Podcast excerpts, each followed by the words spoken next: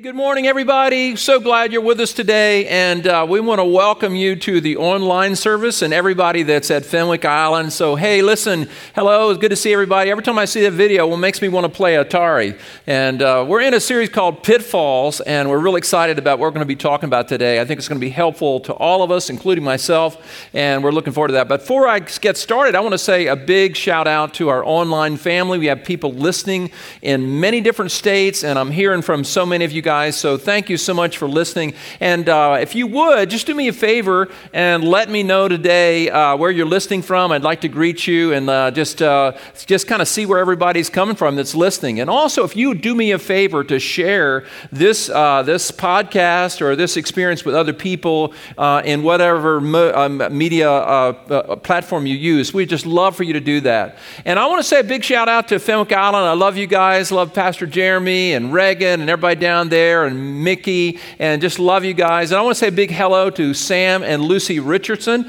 that's there all the time serving. We love you guys. Thank you for what you're doing for the new church there in Fenwick Island. Well, let me get started today. We're in a series called Pitfalls, and we're looking at the things that can become uh, pitfalls in our Christian life as we follow the Lord. Maybe you're a new follower to the Lord, or maybe you've been serving the Lord for decades. Uh, it doesn't matter how long you have your faith in Christ, but we can all experience pitfalls and difficulties that we deal with. So we, we talked about all, already, we talked about distractions, the distraction of pleasure and money. We talked about how sometimes we can get kind of completely uh, derailed by different things. And we talked about worry in this series. But today I want to talk about something that I think is a pitfall for almost everybody. And uh, I think maybe more, some people more than others, but I think this is a, a really, really common pitfall that we all struggle with. And that is fixation on negative people.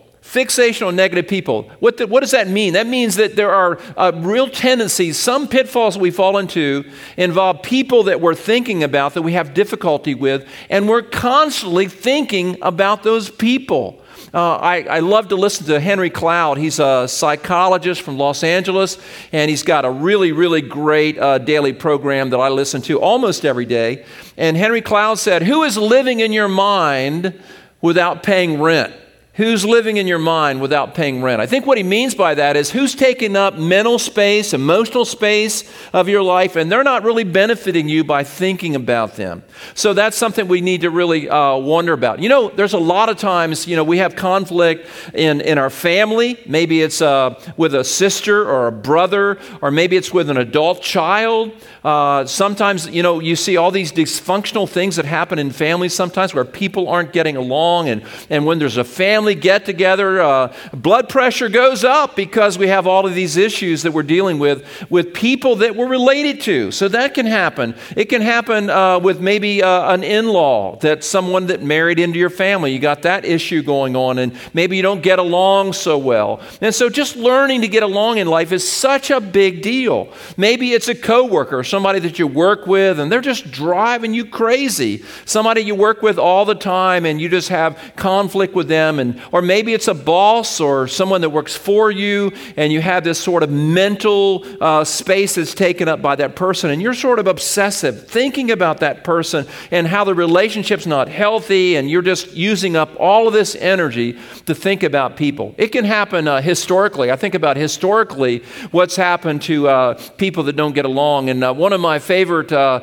stories is about Winston Churchill and Nancy Astor. Here's a picture of them. Nancy Astor, by the way, was an American woman that was, a, some say, the first uh, woman to ever be a part of the British Parliament. And she was a part of the British Parliament in uh, beginning, I think, and it was 1819 to 1845, a long political career.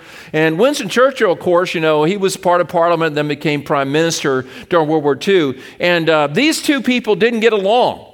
They didn't get along at all. In fact, Winston Churchill said, I don't want to have anything to do with that woman. I don't have anything to do with that woman. And maybe you got some people like that in your life. But one of the most interesting things that was ever said between them is Lady Astor, Lady Nancy Astor, one time said of Winston Churchill, If you were my husband, I would put poison in your tea. And what did Winston Churchill say? He said, Well, if you were my wife, I would drink it. I would drink it.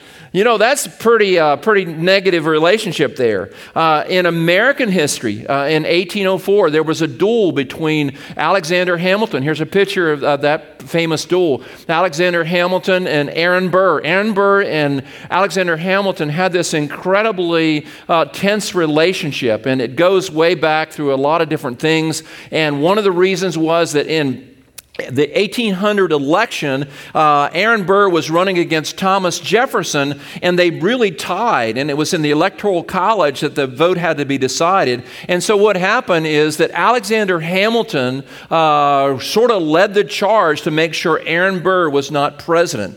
And then in 1804, uh, Aaron Burr was running for the governorship of New York, and Alexander Hamilton worked against him so he wouldn't get elected. And so they had a duel.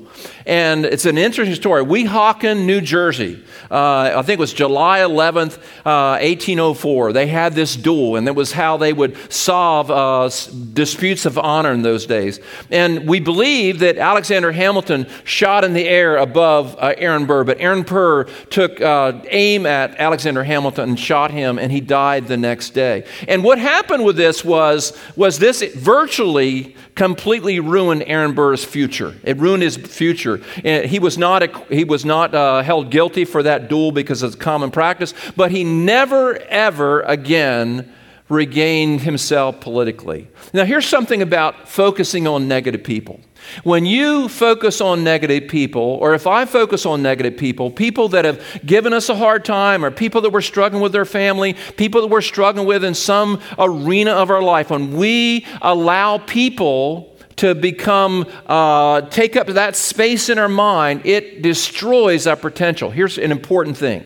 An important thing for us to remember is that we can never reach our full potential as Christians, as people in the marketplace, we can never reach our uh, perfect potential if we are fixated on negative people. Here's what Zig Ziglar said Zig Ziglar said this He said, You cannot climb as high as you were meant to climb with bitterness in your heart. You cannot climb as high as you were meant to climb with bitterness in your heart. So, if you've got uh, bitterness in your heart, it's going to keep you from becoming everything you can become. So, when you're fixated on a negative person that you're angry with, that you're upset with, that you're thinking about all the time, as you focus on that person, it's going to limit you it's going to limit you and it's going to take away the potential that God has for you. It's a great story in the Old Testament, the Book of Esther. Book of Esther is a very interesting story, and the Book of Esther is about this guy by the name there's a whole lot of characters in the in the story. Of course esther's the, one of the main characters. But uh, there's this guy named haman in the story. And haman was a, a, persian official that xerxes the king raised way up and gave him a big uh, big promotion. And uh, he was just flying high doing so good. But there was one guy by the name of mordecai that didn't show him honor. And he began to like uh, anytime that uh, haman would walk through the city gates everybody would bow down show him respect. But Mordecai, because he was a Jew, and wasn't supposed to worship people or an idol, he wouldn't bow down. And so Haman became incredibly angry about Mordecai, and all he could think about, all he could think about was Mordecai. All he could think about was Mordecai. And, and he had all these good things in his life. He had all this prosperity. The king gave him favor. He was, he was uh, uh, excelling uh, in his career, but he was fixated on Mordecai. And long story short, it's a great book to read. Uh, long story short is that he kind of devised this thing where he was going to persecute the Jews, and he had a gallows made, a gallows made to hang Mordecai on it, 75 feet tall, 75 feet tall. And what happened, ironically, in the story, and there's a lot of things that happen, I don't have time to go into it all, but it ended up that Haman was hung on the gallows he made for Mordecai. And so when he was fixated on that negative a person in his life, it destroyed his life. It destroyed his future. So that's an important thing for us to remember. So make sure when you think about uh, this whole idea of being fixated on a negative person in your life, it could be, you know, your mother-in-law, it could be your father-in-law, it could be somebody you work with, it could be somebody even in the church, somebody you're struggling with. If you are thinking about them and fixated on them, it will limit your potential. Because remember what Zig Ziglar said. Zig Ziglar said, you cannot climb climb as high as you are supposed to climb with bitterness in your heart. Now, let me just talk to you a little bit about this, this idea. Uh, it's important for us to remember that good people, good people have conflict with each other. Sometimes we think that it's a it's a evil person and a good person that makes up conflict. But that's certainly not true because sometimes there are two good people, two really wonderful people that love the Lord, that are good people, people of integrity, that have difficulty. So we've got to kind of rethink and reframe that idea about conflict because conflict is not always between a good person and a bad person. Many times there's two good people that are struggling. In the book of Philippians, let me give you a great example of this. Philippians chapter 4, verses 2 through 3. Uh, we're going to put it on the screen here. Philippians chapter 4, verses 2 through 3. Paul is finishing his letter to the Philippians, Philipp, uh, the church of Philippi, wonderful church. And one of the last things he says to them, he says, says, I plead with Euodia and I plead with Syntyche to be of the same mind in the Lord. Next verse. Yes, and I ask you, my true companion, help these women since they have contended at my side. That means to struggle. They struggle to help plant the church at Philippi. They're godly people. Uh, they've contended at my side in the cause of the gospel, along with Clement and the rest of my co workers whose names are in the book of life. So basically, we have Syntyche and Euodia, wonderful, wonderful people. Wonderful women. They love the Lord. They're incredible. They love Jesus. They're serving in the church, and their conflict between them. And evidently, everybody knows about their conflict. And Paul addressed it openly. He said, I plead, I beg with Euodia and Syntyche to get along, to be of the same mind, to get on the same page, to remember that we're here planting a church and doing something incredible. But these good people, Euodia and Syntyche, godly women whose names are written in the Lamb's Book of Life, have conflict. Say this with me. In fact, you can kind of type it in uh, at, your, at your space there if you're watching online. Good people can have conflict. Good people can have conflict. That's important for us to remember, and it's, uh, it's very, very good. And sometimes when you think about it, you see people in conflict, and, and we think, oh, this person you know, is wearing the black hat, and that person's wearing the white hat. That's n- never the case. Never the case. In every relationship where there's conflict, there's always issues on both sides. Now, what I think is really interesting about this, when I read about Euodia and Syntyche in Philippians chapter 4, uh, here's, here's me, here's me, here's how I think. I want to know, what are they fighting about? I want to know what are they fighting about? What was the issue? And why didn't Paul say, well, listen, you know, you're arguing about who's supposed to, uh, you know, take up communion and whose t- turn it is to sing. Uh, he doesn't really go into the issue. And I really want to know what are they fighting about? What's their contention about? Was it just a personality thing?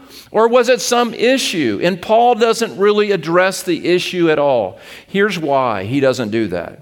Because if you're like me, inquiring minds want to know. I want to know what are they fighting about? Paul didn't even go into what they were fighting about because listen to this. The relationship is always more important than the issue. The relationship is always more important than the issue.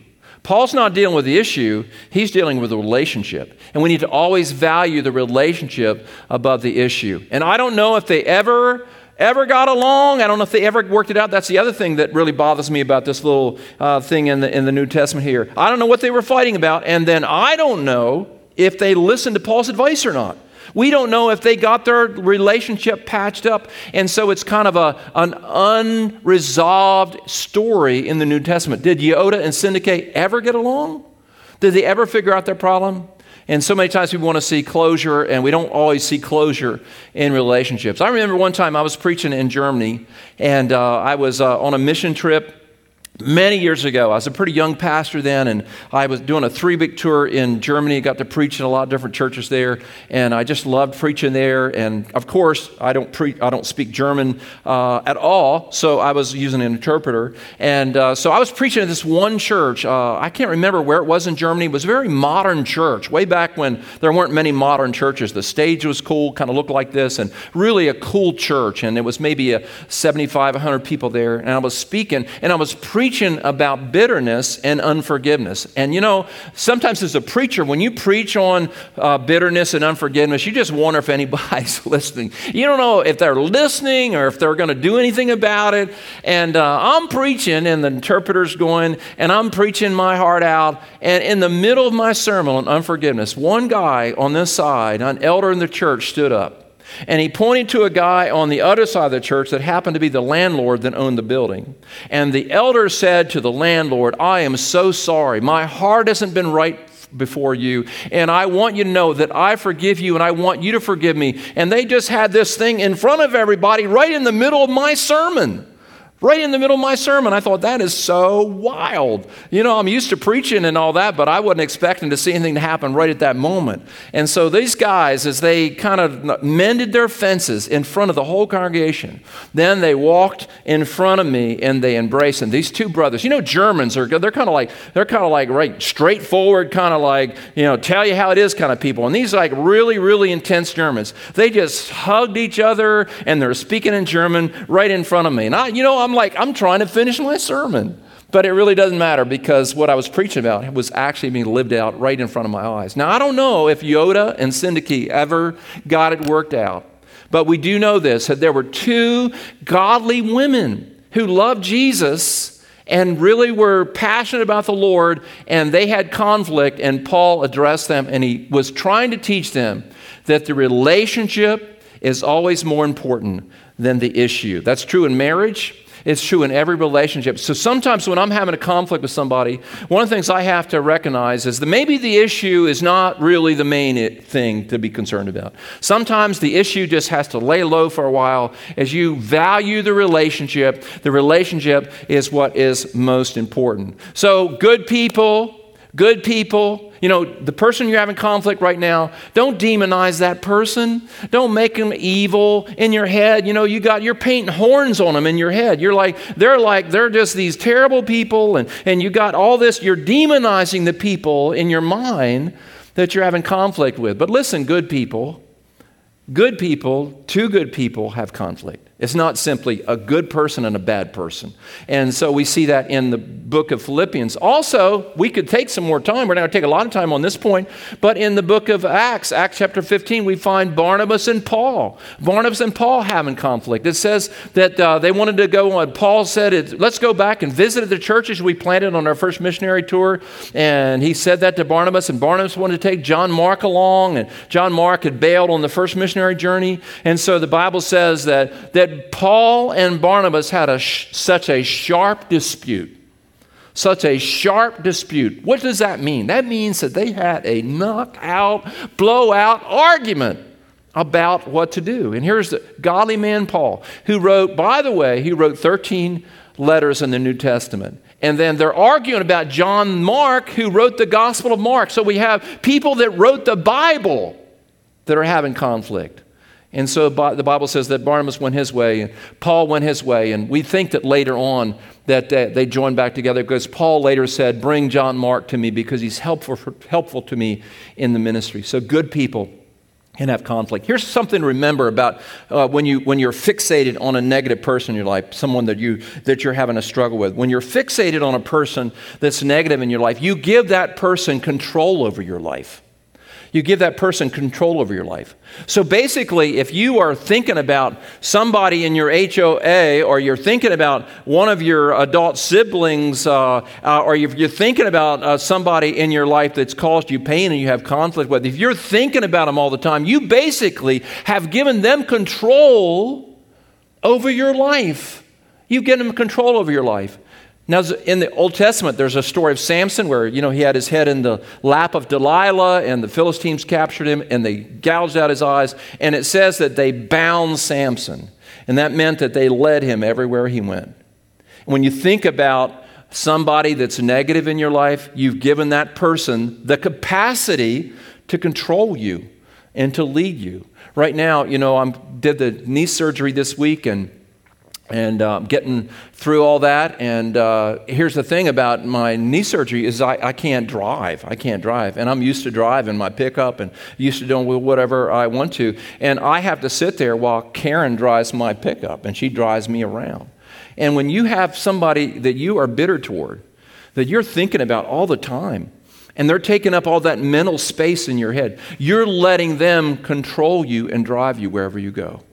So, one of the things to say to yourself is, I want to be free. And if I want to be free, I have to forgive the person of, of that's, that's hurt me or disappointed me, that's given me a hard time. I forgive them. I release them. That's what the word forgiveness means. Is the word, it's the, in the Greek, it's the a word aphemi, which means to let go or release. And if I release that person, they can't control me anymore. I heard of Stephen Covey, who wrote, you know, The Seven Habits for Effective People. He wrote some other books as well. I read several of Stephen Covey's books when uh, he was living, and one, what an incredible guy. But uh, he wrote in one of his books about this administrator at this university that had a really good job. He had this incredible job at this, administ- uh, at this uh, university. He was an administrator and had this really, really great position. But because he had a trouble with a coworker, that's all he could think about. All he could think about was that coworker. He just thought about that coworker all the time. And he was so upset, and that coworker made him so angry at, that he decided to quit his job and relocate to another state to get another job to get away from that coworker. And Stephen Covey said to him, Have you noticed how you're rearranging your whole life around this one person? You're rearranging your whole life around this one person. So when you are fixated or if I am fixated on a negative person in our life, we give that person absolute control over our life. And the Bible says, where the Spirit of the Lord is, there's liberty. The Lord wants you and the Lord wants me to be liberated and free. And if in order for that to happen, we have to let go of our bitterness toward that person. So that's another thing that we need to remember. Now, here's a couple little uh, practical tips for you about, uh, about bitterness and all that. Uh, here's, here's something I think is real important. Here, here's the deal about, about negative people in your life people that you think about. And when I say negative people, I mean people that have hurt you or people that you struggle with uh, or something that is just not a positive relationship. And let me just say this to everybody that's listening at Fenwick Island right now and everybody listening online you are not weird if you have a negative relationship. Negative relationships are a universal experience for almost everybody. You look in the New Testament, those people had negative relationships. People are people are people, and we all struggle. But here's something to remember this will really help you when you think about getting along uh, in your mind and not letting your mind being taken over with negative people. First thing is this is very important. I cannot control a negative person's behavior. I cannot control a negative person's behavior or their attitude. Now, that seems simple enough. Everybody seems to know that, but we really don't in our head. We think if we can just do this, we can make that person different. If we can just try this, we can change their attitude. If we can just try, you know, this apology or this kind of like way of relating to them, they will become a different person.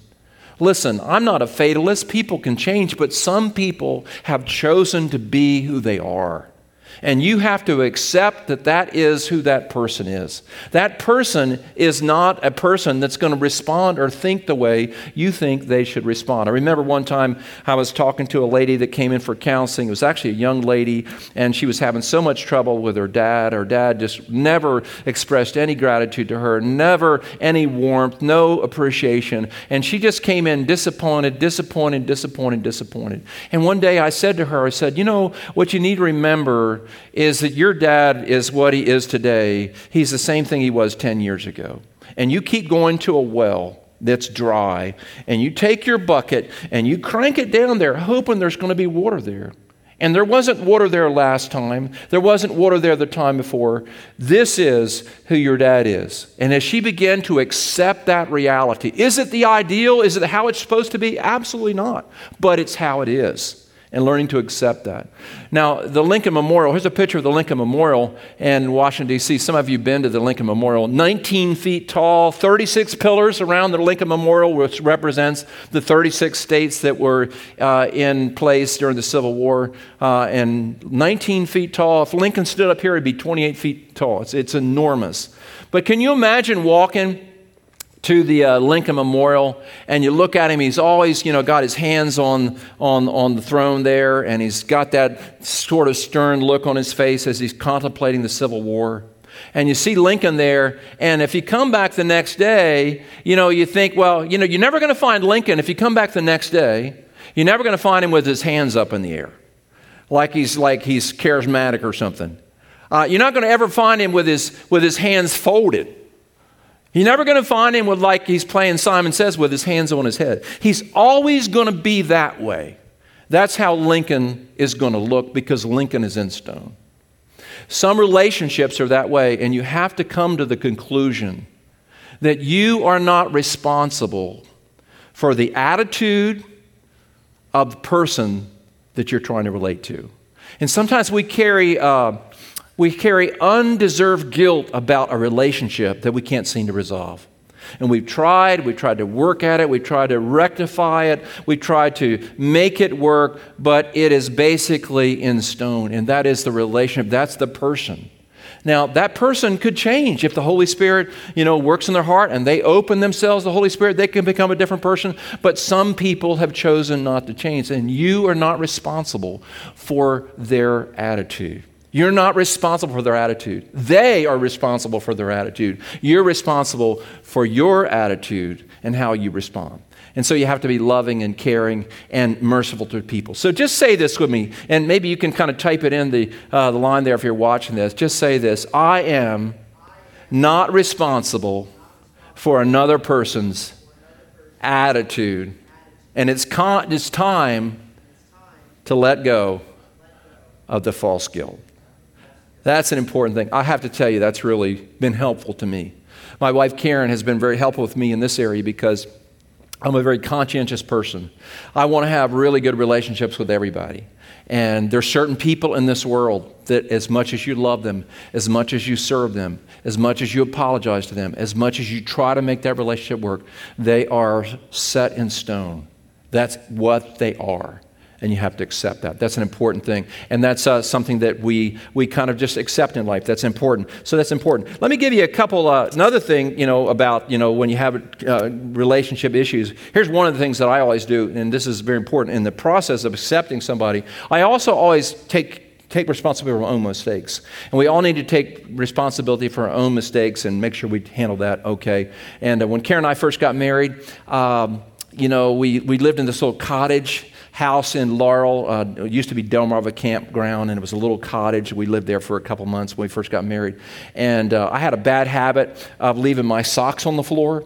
And I don't know if there's any other men out there, you have a bad habit of leaving your socks on the floor. But I remember this issue. I remember there was this little lady, little old lady named Miss Annie that went to my dad's church, and she would walk around, uh, come to our back door, and she'd knock on the door, and she'd always ask, ask me, Are you picking up your dirty socks? Are you picking up your dirty socks? You know what makes relationships work? In your marriage, make sure you pick up your dirty socks. Take responsibility. The Bible says, confess your faults one to another that you may be healed. Own your mistakes. Own what you can own. But at the end of the day, the other person is responsible for their attitude, not you. And that's an important thing for us to remember. Let me read you a scripture real quickly. Perhaps the most uh, important verse in the New Testament about forgiveness and bitterness is found in the book of Hebrews. Hebrews chapter 12, verse 15 says this See to it that means to focus on, pay attention to. Uh, it's the word uh, episcopio, and it means to aim at or be very careful, be very precise about. See to it Guard against bitterness, that's a big deal. See to it that no one falls short of the grace of God. Whenever anybody has hurt you or offended you or given you a hard time and your heart's been wounded and you say, Boy, I can't forgive him, I can't let go of this, I can't let go of the bitterness, the Bible says that uh, don't fall short of the grace of God. In other words, every time somebody hurts you, every time somebody wounds you, God hands you grace he gives you ability to be able to deal with that. So, hey, just say this in your heart right now I can deal with the pain in my heart because God has given me grace. So that's an important verse. See to it that no one falls short of the grace of God and that no bitter root grows up to cause trouble and to defile many. So, you know, when you get bitter, and you know you got anger in your heart and angst in your heart towards somebody, there's no way you can be quiet about it. You're going to be talking to other people about it. Karen and I were at the uh, at Rehoboth the other night, and uh, we were getting th- uh, Thrasher's French fries, and we I was sitting in the truck, and Karen went to get the French fries because of my leg thing, and uh, we're at this temporary parking spot, and she's getting the Thrasher's French fries, which by the way were amazing, and uh, she uh, was gone for a little bit, and there was this gal and, and walking on the sidewalk right in front of me She had a little girl, and she was maybe 25, 26, and she was talking into her into her cell phone, and she was just just full of venom and anger at somebody. I suppose maybe it was a boyfriend that had jilted her or something. I don't know what it was, but she was so angry, and whatever bitterness was in her heart was going into that phone and was going into the ear of the other person, and so that bitterness was spreading. So it says that when we have bitterness in our heart, we don't deal with it. We're going to spread that everywhere. You know, during Corona right now, we're keeping our mask on. We don't want to spread any germs or whatever. But you know, when, when we become bitter, if I become bitter or if you become bitter, we can just spread that and we can defile many people. Let me just, uh, in the few moments I have left, let me, let me talk a little bit about some areas we can get bitter in. And some of these are a little sensitive, so I'm aware of that, but let me just say some areas that we can get bitter in. Number one, uh, especially as you come into the fall, we can get bitter politically. We can get bitter politically. I was just reading this week about. Um, about Charles Sumner, Sumner uh, in, uh, in, it was 1856 in the Senate. Uh, he was attacked by Preston Brooks. Here's a picture of this. Uh, there was all this angst about slavery, and uh, Preston Brooks attacked uh, the senator from Massachusetts, Charles Sumner, who was an abolitionist, and just beat him senseless. He beat him so bad that this guy couldn't come back to work in the Senate for three and a half years. He was in, injured that bad. And there was that all that angst anger uh, around the Civil War. And I feel in our country there's a lot of anger, there's a lot of angst right now. And believers in Jesus, we need to lead the way in responding uh, in a loving way toward other people. And we have, uh, we have uh, the perfect right to be uh, engaged with political ideas and disagree. All that's so important. But you know, there's a fine line between political debate and political hating other people. But let me just say what the Lord recently said to me as I was watching TV and there was somebody on TV that kind of got my blood pressure going up a little bit, and the Lord tapped me on the shoulder. And, uh, you know, I don't agree with them politically, and I wouldn't vote for them to run a pet shop. But the Lord touched my heart and He said something about my attitude toward them. And here's what He said He said, he said, if they were the only person living on the planet if they were the only person living on the planet, I would have sent my son to die for them because I love them that much. And I had to ask myself the question how can I hate? How can I be fixated and negative about a person that God loves? God loves them so much. And so my goal is to be making sure that I can be thoughtful and passion about values and all of that. But at the end of the day, believers, Christians who follow Jesus, have no right and no liberty to hate somebody that they disagree with politically. Now, let me give you a scripture as I end this, and uh, important, important thing here. Here's what it says in, uh, I think it's First John. This is a really great verse. It convicts me every time. First John says, uh, I'll find it here in a second. 1 John 4 20 through 21. Listen to these verse, ver, verses before we, we end today. 1 John 4 20, verse 21. Whoever claims to love God yet hates his brother or sister is a liar. So if I hate somebody that is a part of a party that I'm not a part of, then the Bible says that I'm a liar, that I don't really love the Lord. For whoever does not love their brother or sister whom they've seen cannot love God whom they have not seen. And he has given us this command anyone who loves God must also love their brother or sister. And then James says uh, this James 3, verses 9 through 11. With the tongue we praise our Lord and Father, and with it we curse human beings who have been made in God's likeness. So everybody that I struggle with, everybody that you struggle with, everybody that is that negative person in your mind, everybody that you struggle with has been made in the image of God. And God, if they were the only person on this planet, the Lord would have given his son to die for them. That's how that's the magnitude of his love for them. So as we think about pitfalls, let's think about making sure our heart is pure. That our heart is not fixated on a negative person, because if we have this negative attitude toward this negative figure in our mind, we'll never become the people God wants us to become. Would you raise your hands with me right now? Those of you that are in Island, would you lift your hands up and ask the Holy Spirit to just do a fresh work in your heart? Those of you that are watching online, let's ask the Lord to bless us right now as we pour our hearts out to the Lord. Lord, we want to thank you for your incredible love and your incredible mercy. We want to thank you that you are consistent in loving us. And so, Father God, as you're consistent in loving us, help us to export the love that we have received from you to other people. We love you, we honor you, and we thank you for the many ways that you're working in our life. We ask this in the name of Jesus our Lord.